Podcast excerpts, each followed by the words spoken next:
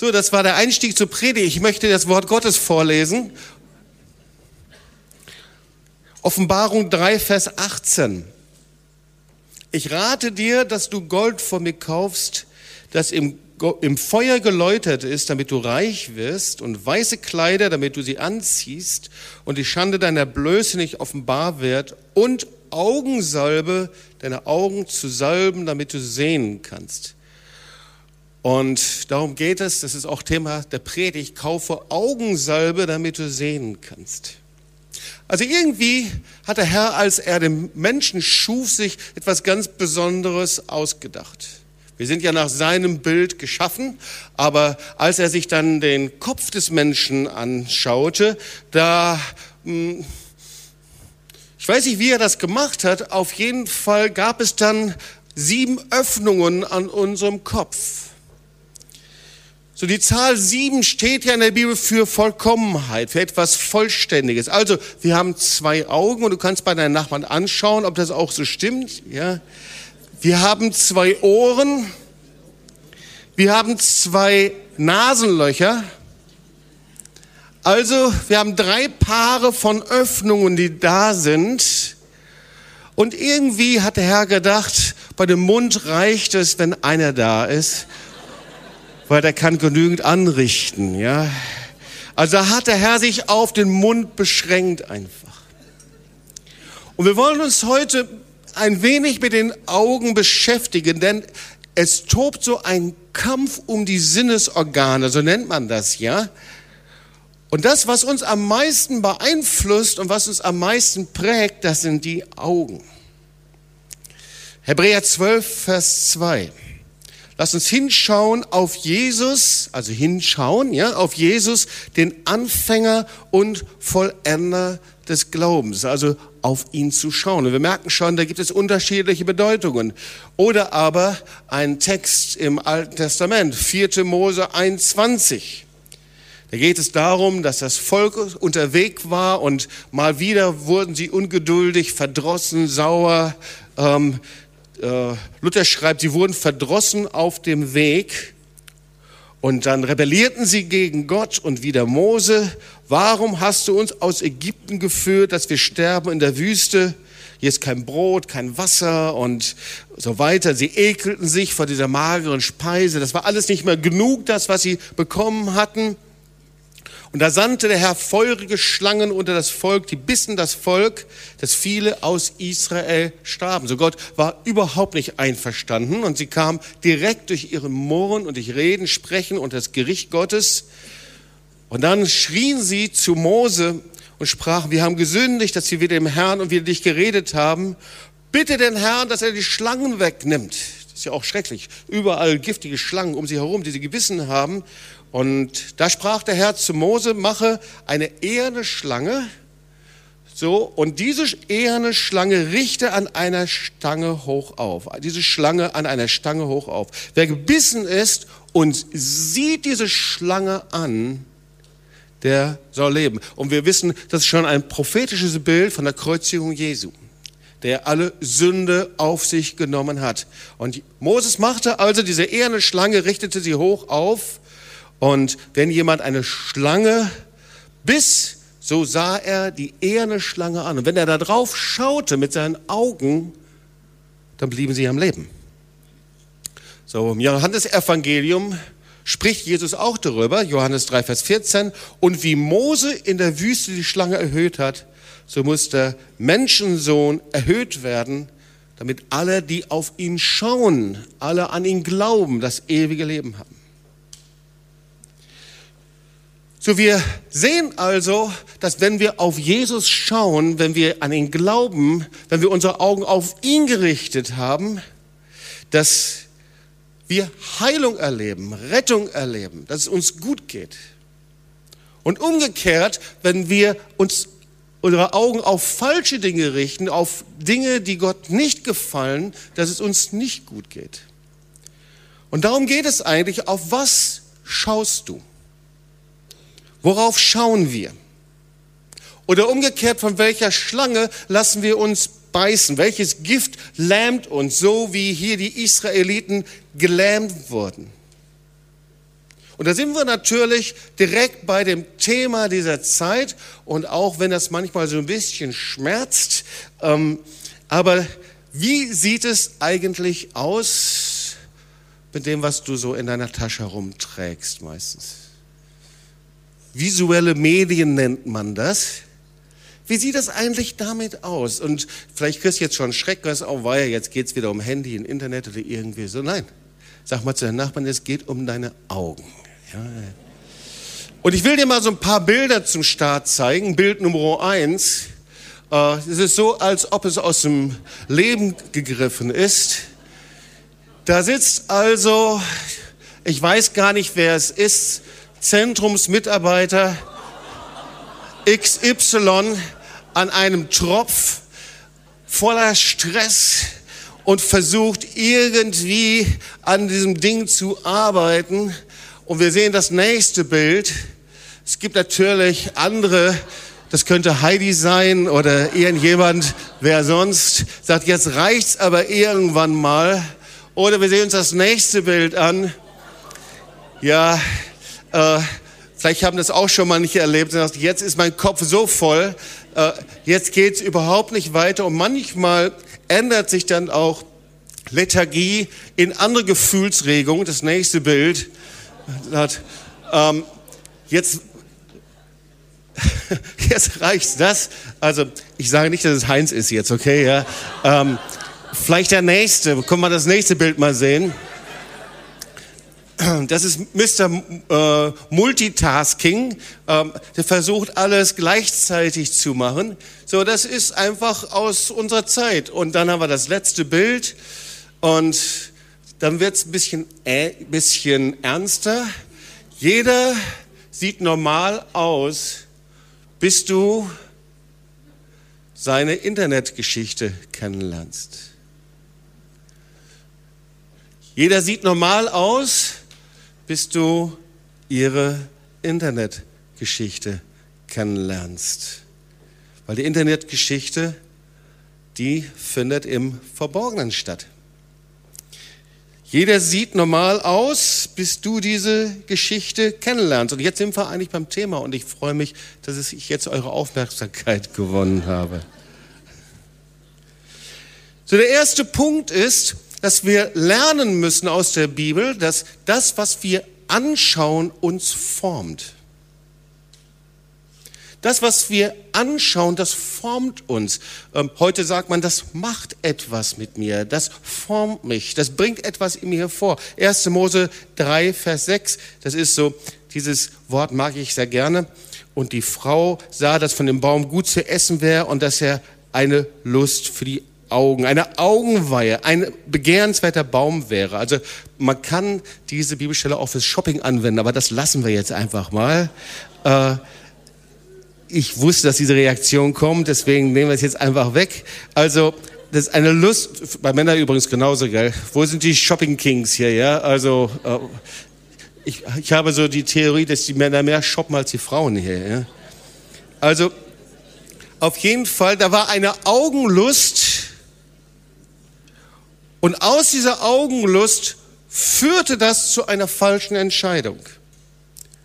Matthäus 5, Vers 29, wenn dich dein Auge zum Abfall verführt, dann reiße es raus und wirf es von dir. Irgendwie hat unser Auge und unsere Augen haben etwas mit unserem Herzen zu tun, mit unserem inneren Leben, geistlichen Leben.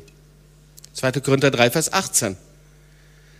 Nun schauen wir unverdeckt die Herrlichkeit, die herrliche Form des Herrn wie in einem Spiegel. Und dann, wir werden verwandelt. Das ist das Bild Metamorphose in sein Bild. Das heißt, während wir ihn anschauen, werden wir in sein Bild verwandelt. In eine faszinierende Form durch den vom Herrn kommenden Heiligen Geist. 2. Korinther 3, Vers 18. Also wir sehen das überall in der Bibel, das, was wir anschauen, das formt uns. Epheser 1, Vers 18. Er gebe euch erleuchtete Augen des Herzens. Und da sehen wir, dass unsere Augen nicht nur etwas Physisches ist, sondern es hat immer etwas mit unserem Geist zu tun, mit unserem geistlichen Leben. Er gebe euch erleuchtete Augen des Herzens, damit ihr erkennt, zu welcher Hoffnung ihr von ihm berufen seid, wie reich die Herrlichkeit seines Erbes für die Heiligen ist und wie überschwänglich groß seine Kraft. An uns, die wir glauben, weil die Macht seiner Stärke bei uns wirksam wurde. Erleuchtete Augen. Was sind erleuchtete Augen? Das ist wahrscheinlich etwas anderes als erloschene Augen.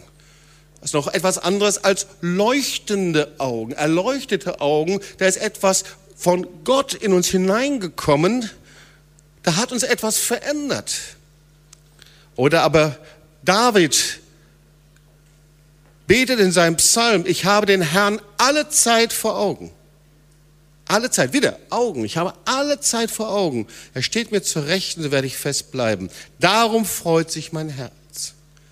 Und meine Seele ist fröhlich, Psalm 16, 8. Also indem ich den Herrn ständig vor Augen habe, passiert etwas mit meinem Geist, mit meinen Emotionen anscheinend auch. Ich werde fröhlich, mein Herz und meine Seele wird fröhlich dadurch.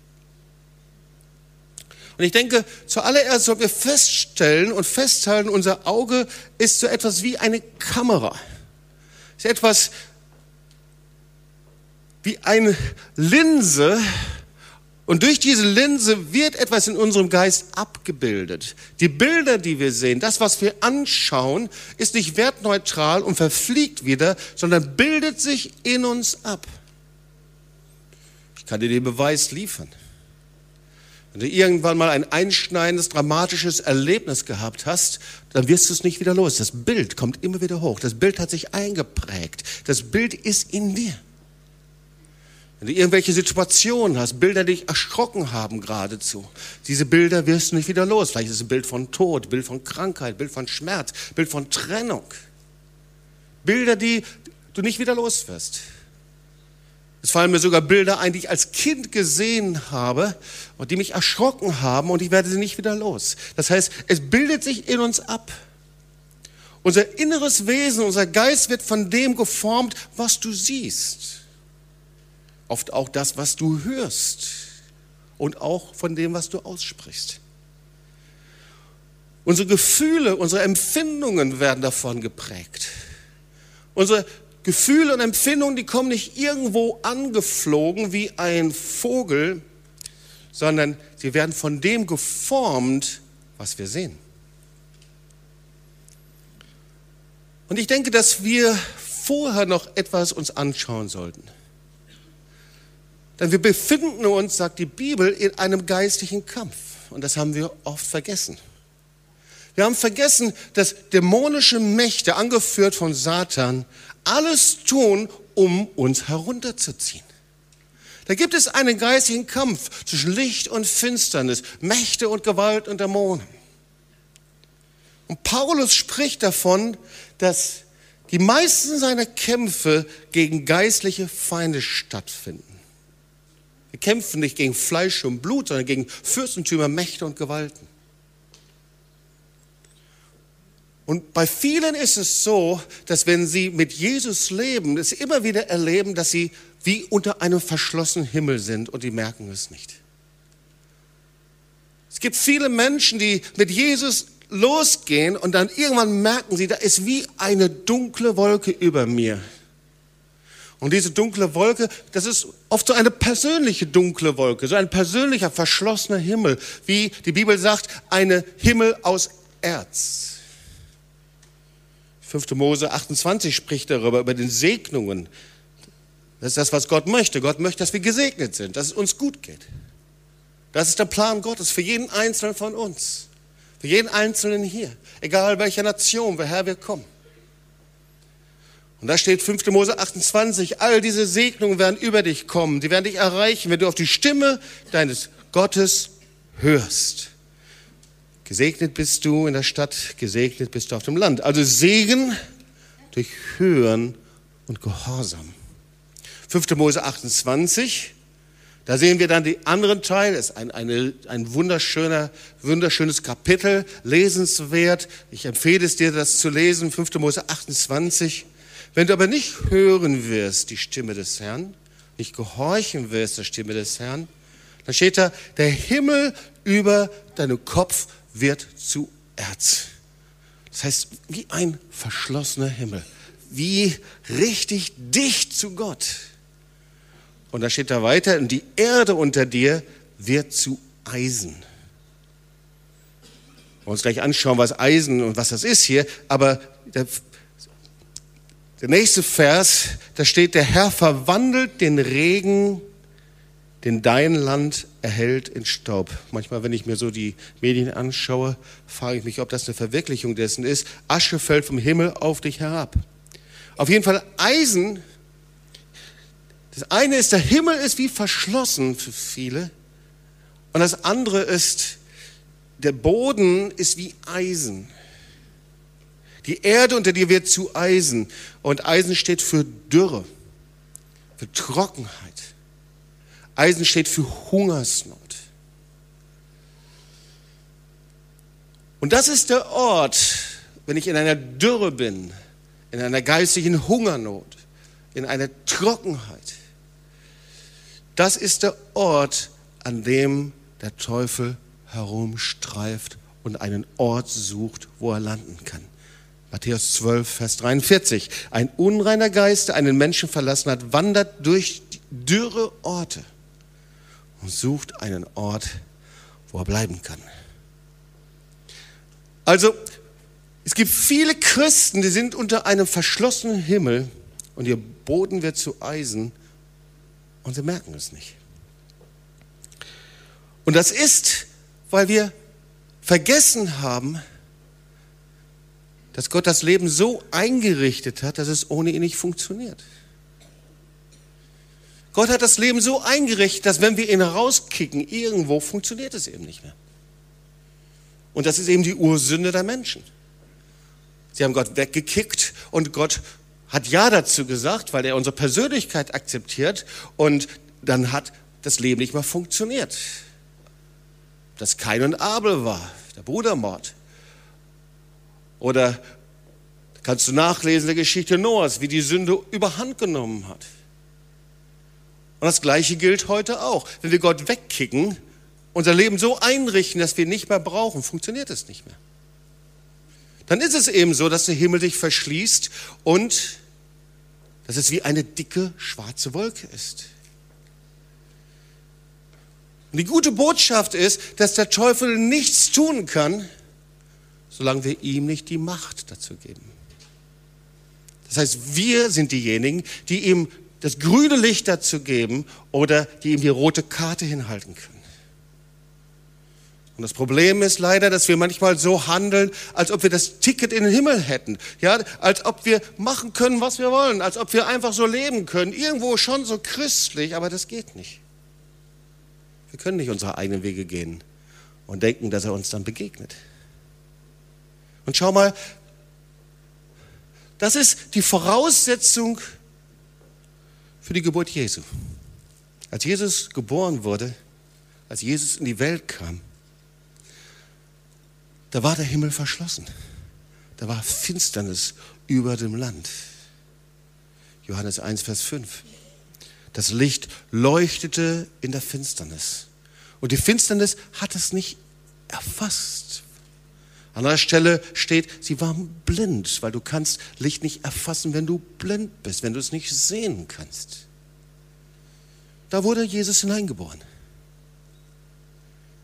Über hunderte von Jahren gab es keine Prophetie mehr. Gott wurde rausgekickt und heraus und ausgeladen. Und der einzige Weg für Jesus, diese, diese finstere Wolke, dieser Himmel aus Erz zu durchbrechen, war, dass er betete, das war durch Gebet und durch Gehorsam. Er tat das, was der Vater sagte. Das ist bis heute immer noch der gleiche Weg. Gebet und Gehorsam. Er schaute auf den Vater. Er sagt an einer Stelle, ich tue nichts, was ich nicht beim Vater sehe, was der Vater mir sagt.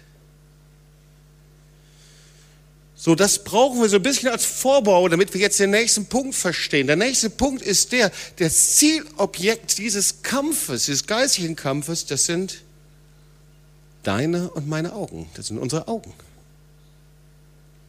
Weil der Teufel ganz genau weiß, das, was du anschaust, das wird dich gefangen nehmen. Das, was du immer wieder anschaust, das wird dich gefangen nehmen. Das, was du, womit du dich immer wieder beschäftigt, das wird dich verändern das wird dich verwandeln. Und der Teufel möchte nicht, dass du in das Bild Gottes, in das Bild Jesu verwandelt wirst. Schau mal, und jetzt sind wir bei diesem Text, den wir zu Beginn gelesen, Be, Beginn gelesen haben. Da gibt es die Gemeinde von Laodicea. Und die steht für eine ganze Generation der damaligen Zeit, eine Generation, die irgendwie lauwarm war. So, und hm, man kann sich sehr gut mit dieser Zeit identifizieren. Irgendwo könnte man sagen, das könnte unsere Zeit sein. Ich will das nochmal lesen. Offenbarung 3,17. Ich bin reich, ich habe alles, sagen sie. Ich habe alles, was ich will. Irgendwie erinnert mich das schon an die westliche Welt, oder? Mir geht es gut. Und auch religiös, geistlich. Ja, was willst du eigentlich? Ich brauche nichts. Und jetzt kommt das Wort Gottes. Und du merkst nicht. Das ist ein Problem, wenn ich etwas nicht merke. Wenn ich meinen Zustand nicht merke. Du merkst nicht, dass du erbärmlich, bemitleidenswert, arm, blind und nackt bist. Jetzt kommt ein interessanter Vers. Ich rate dir, von mir Gold zu kaufen, das im Feuer gereinigt wurde. Was ist dieses Gold? Dann wirst du reich sein und kaufe auch weiße Kleider, damit du dich bekleiden kannst. Und dich wegen deiner Nacktheit nicht schämen musst. Was sind dann diese weißen Kleider? Und kaufe Salbe für deine Augen, damit du sehen kannst. Und dann einige Verse weiter, darum mach Schluss mit deiner Gleichgültigkeit und kehre um. Merkst du nicht, dass ich vor der Tür stehe und anklopfe? Also das ist ganz schwierig, wenn wir etwas nicht merken. Wenn wir so leben, so unter einer Glasglocke, so unter einem Nebel, dass wir etwas nicht merken. Wenn da einer vor der Tür steht, der dich segnen und beschenken möchte, erfüllen möchte mit seiner Liebe und wir merken es gar nicht. Irgendwie das scheint die Situation hier zu sein in der Gemeinde von Laodicea. Er sagt eben Gold. Weißt du, Gold steht für die Bewährung des Glaubens. 1. Petrus 1, Vers 7. Glaube muss sich bewähren. Das ist Gold. Glaube hat immer einen Anfang, irgendwann, wie vor 25 Jahren oder für manche noch davor. Glaube fängt irgendwann mal an, aber dann geht ein Glaube durch Bewährung hindurch. Wer kann dazu Amen sagen? Das stimmt, ja? Dann gibt es Attacken, dann gibt es Angriffe, dann gibt es Umstände, die nicht angenehm sind. Eine Glaube geht durch Bewährung hindurch. Gott lässt das zu. Ein Glaube, der nicht bewährt ist, ist nicht kostbar vor ihm. So, das heißt, dieser, dieses Gold ist, dass es erprobt wird. 1. Petrus 1, Vers 7. Er wird erprobt, so wie Gold im Feuer geprüft und geläutert wird. Das ist Gold. Dann die weißen Kleider. Die weißen Kleider stehen für ein gereinigtes und geheiligtes Leben, dass ich eben die alten Kleider der Sünde und Schuld ausgezogen habe und er hat mir weiße, reine Kleider angezogen. Aber wofür steht die Augensalbe? Was ist die Augensalbe? Es gibt ein Buch von einem Mann, der heißt, das heißt Mythos Überforderung. Der heißt Michael, Michael Winterhoff. Und die haben festgestellt und bestimmte Statistiken herausgebracht, dass wenn du alleine am Tag zehn negative Nachrichten siehst, dass sie dir ganz eindeutig auf dein Gemüt schlagen. Und er hat, der hat gefragt, warum sind Menschen eigentlich so genervt und gestresst und depressiv, wenn sie durch die Straße laufen? Und dann haben sie festgestellt, dass ein großer Teil daran liegt, weil sie ständig von irgendwelchen Nachrichten, irgendwelche negativen News beballert werden, oben, unten, links, rechts, immer wieder. Und wenn dann jemand strahlt und es ihm gut geht, so richtig fröhlich ist, dann denken die anderen, der hatte Drogen genommen. Und dann macht er ein Experiment mit Studenten. Ich hatte schon mal davon erzählt, die Studenten, die gingen durch einen Wald und die fanden das richtig cool. Oh, die waren, die gingen da durch den Wald und das war richtig, sie waren aufgebaut und es, also es funktioniert auch mit anderen, nicht nur mit Studenten, ja. Aber sie, war, es, sie waren richtig gut drauf. Und dann haben sie danach 15 Minuten Nachrichten gesehen. Und die kehrten in den Wald zurück und machten den gleichen Spaziergang. Ist wirklich so. Und sie stellten fest, nichts von dem, was sie vorher erlebt hatten und was ihnen eine Freude gewesen war, wollte sich wieder einstellen. Hallo? Nichts von dem, was sie vorher empfunden hatten, an Freude, an Frieden oder was es auch war, wollte sich wieder einstellen. Und jetzt werde ich dir ein Zitat bringen. Ich glaube, das ist zum ersten Mal nach 25 Jahren, dass ich diesen Mann zitiere. Johann Wolfgang von Goethe. Ich zitiere ihn deswegen, weil ich persönlich davon überzeugt bin, er ist ein Literat, aber ich bin auch persönlich davon überzeugt, weil er sehr viel von dämonischen Dingen schreibt, dass er sehr genau weiß, wie es in der dämonischen Welt zugeht. Und deswegen glaube ich, dass er weiß, was er sagt, wenn er Folgendes sagt. Dummes aber vor Auge gestellt hat ein magisches Recht. Also wenn ich etwas Dummes sehe, hat das immer ein Anrecht, weil es die Sinne gefesselt hält, bleibt der Geist ein Knecht. Willst du das nochmal hören? Dummes aber vor Auge gestellt hat ein magisches Recht. Ja, wenn ich was Dummes sehe, etwas sehe, was Gott nicht gefällt, hat das sofort so ein Anrecht, dass es meine Sinne fesselt und mein Geist sofort in Knechtschaft bringt. Das ist eine biblische Wahrheit. So, wenn wir uns die visuellen Medien anschauen, dann scheint das genau hineinzupassen in unsere angeborene Schaulust, in diese Augenlust, in dieses angeborene, wenn ich etwas sehe, transportiert es etwas und verändert mich. Weil schau mal, wenn man etwas sieht, dann denkt man, dass es real wäre. Also ich sehe doch, das ist real, das passiert doch wirklich so, aber eigentlich ist es nicht so. Eigentlich ist das, was wir sehen in den Medien, ob das im PC ist, im Internet ist, im Handy, Fernsehen, ist nicht real. Es ist wie eine, manche Wissenschaftler sagen, das ist wie eine Trennscheibe wie eine fürchterliche Trennscheibe. Hast du auch schon mal darüber nachgedacht? Du siehst in den Nachrichten Tod, Leid, Bomben, Schmerz, tote Kinder. Und du denkst, warum ist es so weit weg von mir? Würdest du anders reagieren, wenn du es direkt vor Augen hättest? Oder? Ja, oder? Es ist eine Trennscheibe. Es lernt und lehrt die Emotionen und Gefühle nicht zu investieren das, was wir sehen und was du siehst in den Medien, ist nicht die Realität.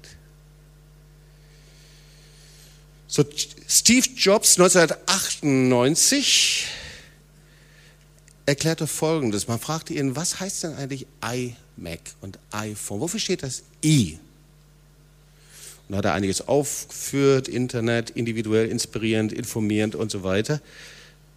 Aber eigentlich assoziiert jeder etwas anderes, nämlich I mit Ich. Oder das andere I mit Auge. Das ist ein Akronym, so sagt man das. Wie iPhone, etwas, was das Auge ruft. Es ruft das Auge. Ich weiß ja nicht, wie es bei dir ist, aber ich habe immer wieder klassische Beispiele vor Augen. Es macht nur Plink und das Gespräch kann noch so gut sein und noch so tief und noch so geistlich. Alle Augen richten sich auf das Plink. Das ist bei euch sicherlich nicht so, gell? Genau. Es ruft, manchmal ist das sehr strange. Das heißt, das Handy ist bei vielen wie eine Fußfessel, wie etwas, was sich festhält. Da gibt es so einen Buchtitel. Der Buchtitel heißt Digitale Demenz. Habt ihr davon schon mal gehört? Von einem Herrn Spitzer, der Professor ist. Die verkaufte Kindheit.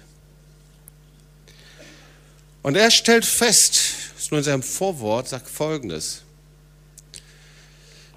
dass von den 14- bis 24-Jährigen etwa 250.000 von ihnen gelten als internetabhängig, 1,4 Millionen als problematische Internetnutzer. Das ist der Jahresbericht der Suchtbeauftragten der Bundesregierung. Ähm, während andere ähm, Drogen langsam abnehmen, steigen Computer- und Internetsucht dramatisch an.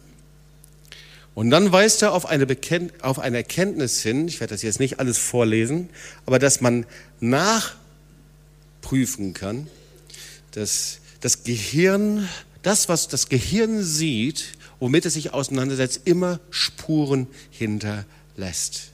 Man nennt das neuronale Auswirkungen vom Lernprozessen. Das heißt, das Gehirn lernt immer. Es bleibt nie still stehen. Und wenn es eben immer etwas aufnimmt, dann hinterlässt eben das, was ich sehe, Spuren. Ohne Zweifel. Und das ist genau, was der Teufel weiß. Das war jetzt mal so die wissenschaftliche Ausrichtung. Die Bibel sagt das schon lange. Das, was du anschaust, wird dich gefangen nehmen. Es wird dich verwandeln. Es wird dich verändern. Bis dahin sogar, dass es dein Gesicht verändert, dein Verhalten verändert, deine Emotionen verändert und natürlich dein geistliches Leben verändert, deine Beziehung zu Gott verändert. Das ist der Grund, warum in dieser Zeit Generationen brennen für Jesus auf der einen Seite, auf der anderen Seite wie unter einer Glasglocke sich befinden, ob sie 20, 50 oder 70 sind. Weil das Auge ist wie eine Kamera. Und im Geist bildet sich etwas ab. Das, was du siehst, was du hörst, verändert dich. Wir brauchen eine Augensalbe. Deswegen ist dieses Wort kaufe dir Gold, das ist bewährter Glaube, weiße Kleider, ein gereinigtes, geheiligtes Leben. Augensalbe, was ist Augensalbe? Und überhaupt, warum überhaupt kaufen? Warum muss ich es mir denn kaufen? Ich denke, das kriege ich alles umsonst geschenkt. Ich denke, das ist Gnade. Der Herr gibt es mir einfach und dann habe ich es. Das bringt meine ganzen theologischen Konzepte durcheinander. Kaufe. Kaufen hat die Bedeutung Loskaufen von Sklaverei. Ich muss einen Preis bezahlen. Kaufen hat die Bedeutung wie, als dass ich auf einen Marktplatz gehe und kaufe eben etwas. Und es stimmt, Jesus hat alles bezahlt. Er hat am Kreuz von Golgatha alles bezahlt. Er hat gesagt, es ist vollbracht. Er hat den Scheck ausgestellt. Aber er schließt dich und mich nie auf vor diesem Scheck. Dieser Scheck wird nur gültig, wenn du dein Leben darunter stellst, wenn du diesen Scheck mit deinem Leben einlöst, wenn du dein Leben als Opfer niederlegst vor ihm. Kaufen vor ihm, das heißt, ich anerkenne seine Erlösung, indem ich mich mit meinem ganzen Leben ihm hingebe. Verstehst du? Alles hingebe. Ich mache die Erlösung ungültig, wenn ich zurückhalte. alles hingeben, das heißt, was ich höre, was ich sehe, was ich spreche.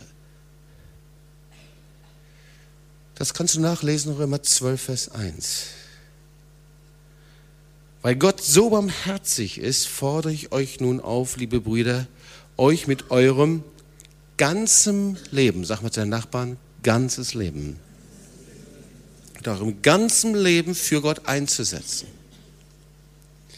Es soll ein lebendiges und heiliges Opfer sein. Dein Leben, ein lebendiges und heiliges Opfer. Ein Leben, in dem ich mich hingebe an ihm.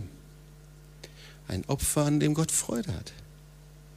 Und jetzt steht da, das ist ein Gottesdienst, wie er sein soll. Und ich lese jetzt nochmal den etwas vertrauteren Luthertext.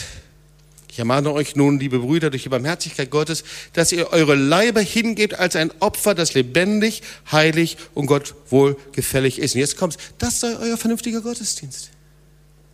Dein Gottesdienst fängt erst an, wenn wir hier Amen gesprochen haben und dich gesegnet haben. Dein Gottesdienst fängt erst an, wenn du hier die Tür verlässt und herausgehst, nach Hause gehst. Dein Gottesdienst ist, wenn du morgen am Montag aufstehst und dann Stunde um Stunde lebst. Das ist dein Gottesdienst. Dein Gottesdienst ist, wenn du abends nach Hause kommst. Dein Gottesdienst ist, wenn du Hunger hast. Dein Gottesdienst ist, wenn du das Bedürfnis hast, dich zu entspannen. Dein Gottesdienst ist, wenn du sagst, wie kann ich jetzt das Beste aus meiner Freizeit rausholen? Dein Gottesdienst ist, wenn der 24. da ist und du denkst, so, jetzt möchte ich einen richtig schönen Abend haben. Dein Gottesdienst ist überall da. Das ist euer Gottesdienst, indem ihr euer Leibe hingebt, euer Leben hingebt an ihm, und zwar ganz zu jeder Zeit. Dann sagt Paulus, und stellt euch nicht dieser Welt gleich. Die Welt sieht heute etwas anders aus als vor 2000 Jahren, aber es ist immer noch die gleiche Welt und immer noch der gleiche Fürst dieser Welt und immer noch die gleichen Kämpfe.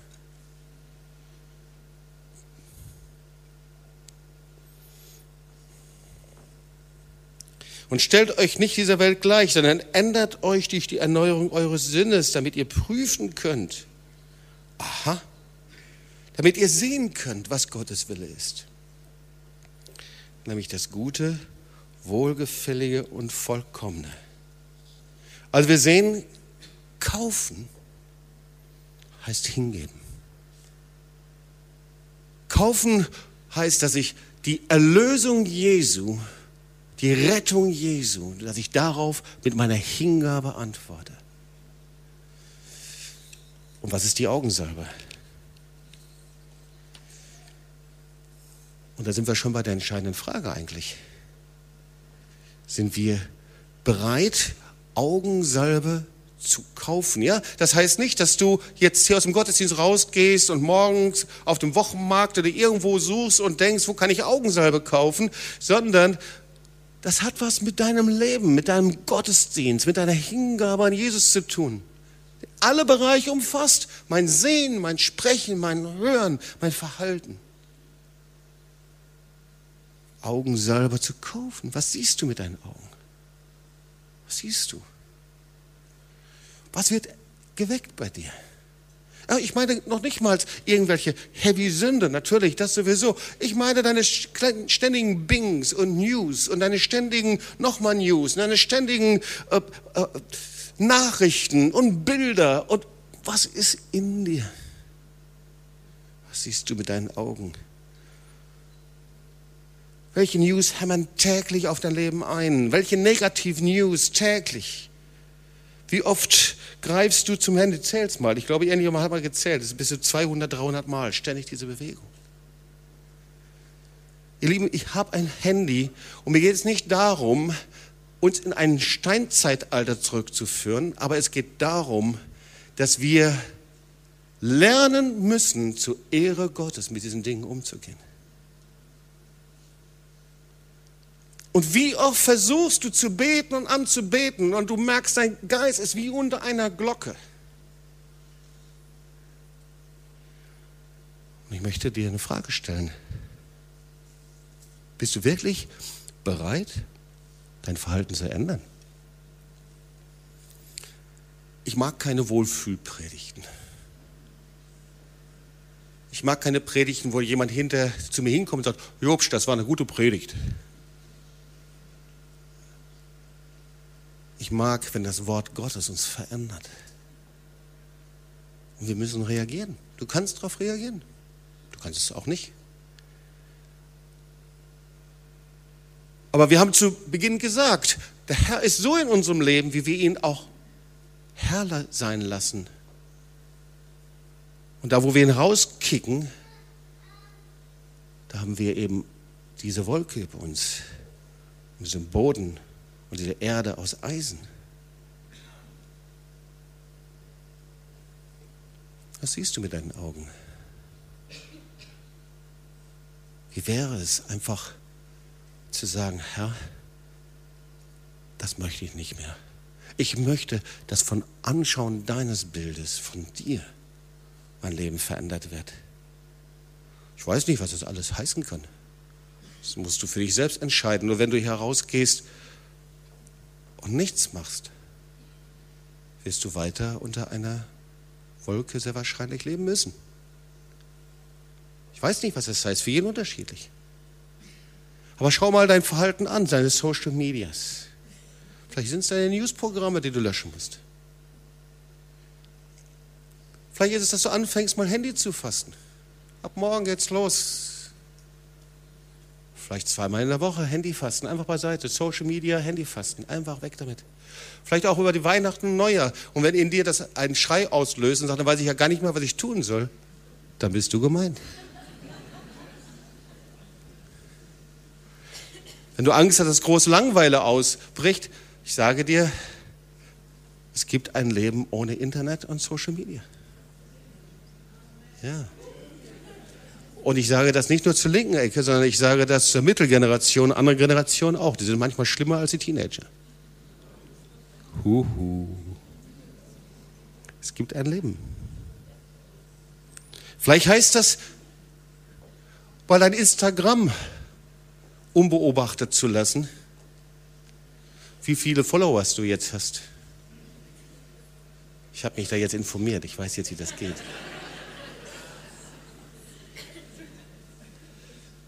Ich fühle mich gut, ich habe zehn Followers mehr.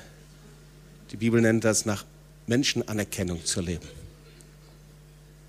Oder dein Instagram zu pflegen, dass es die coolsten und tollsten Bilder hat. Vielleicht heißt es. Vielleicht heißt es aber auch, dass du endlich aufhörst mit deinem Flirt und Dating auf dem Internet. Das ist so, als ob du in einem Geheimraum dich ausziehst. Ist genauso Hurerei und Ehebruch, als wenn du es offen tun würdest. Vielleicht heißt das, dass du dein Internetspielen aufhörst, weil jedes Mal, wenn du da reingehst und du sagst, du hättest es im Griff, aber dein geistiges Leben erlöscht und geht runter auf Sparflamme. Vielleicht ist es, dass du aufhörst, Gewalt zu sehen in Porno, aber auch diese Gewalt-Dinger. Weißt du, ob du im Internet Menschen abschießt oder anders, es ist Mord. Und das Wort Gottes sagt, wenn wir nur darüber nachdenken, jemanden zu ermorden, sind wir Mörder. Wie viel mehr dann eigentlich, wenn du im Internet jemanden erschießt?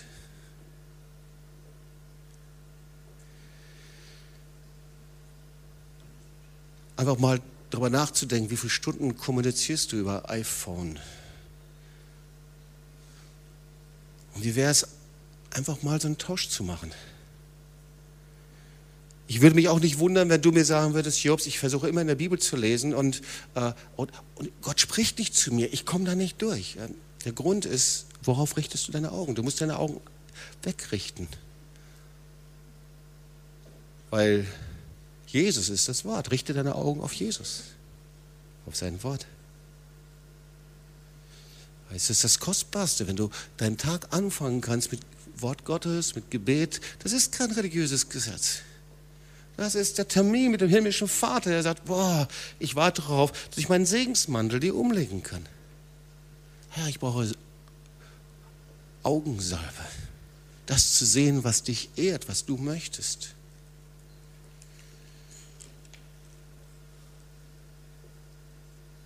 Was ist denn dieser Augensalbe? Damit komme ich langsam zum Schluss der Predigt.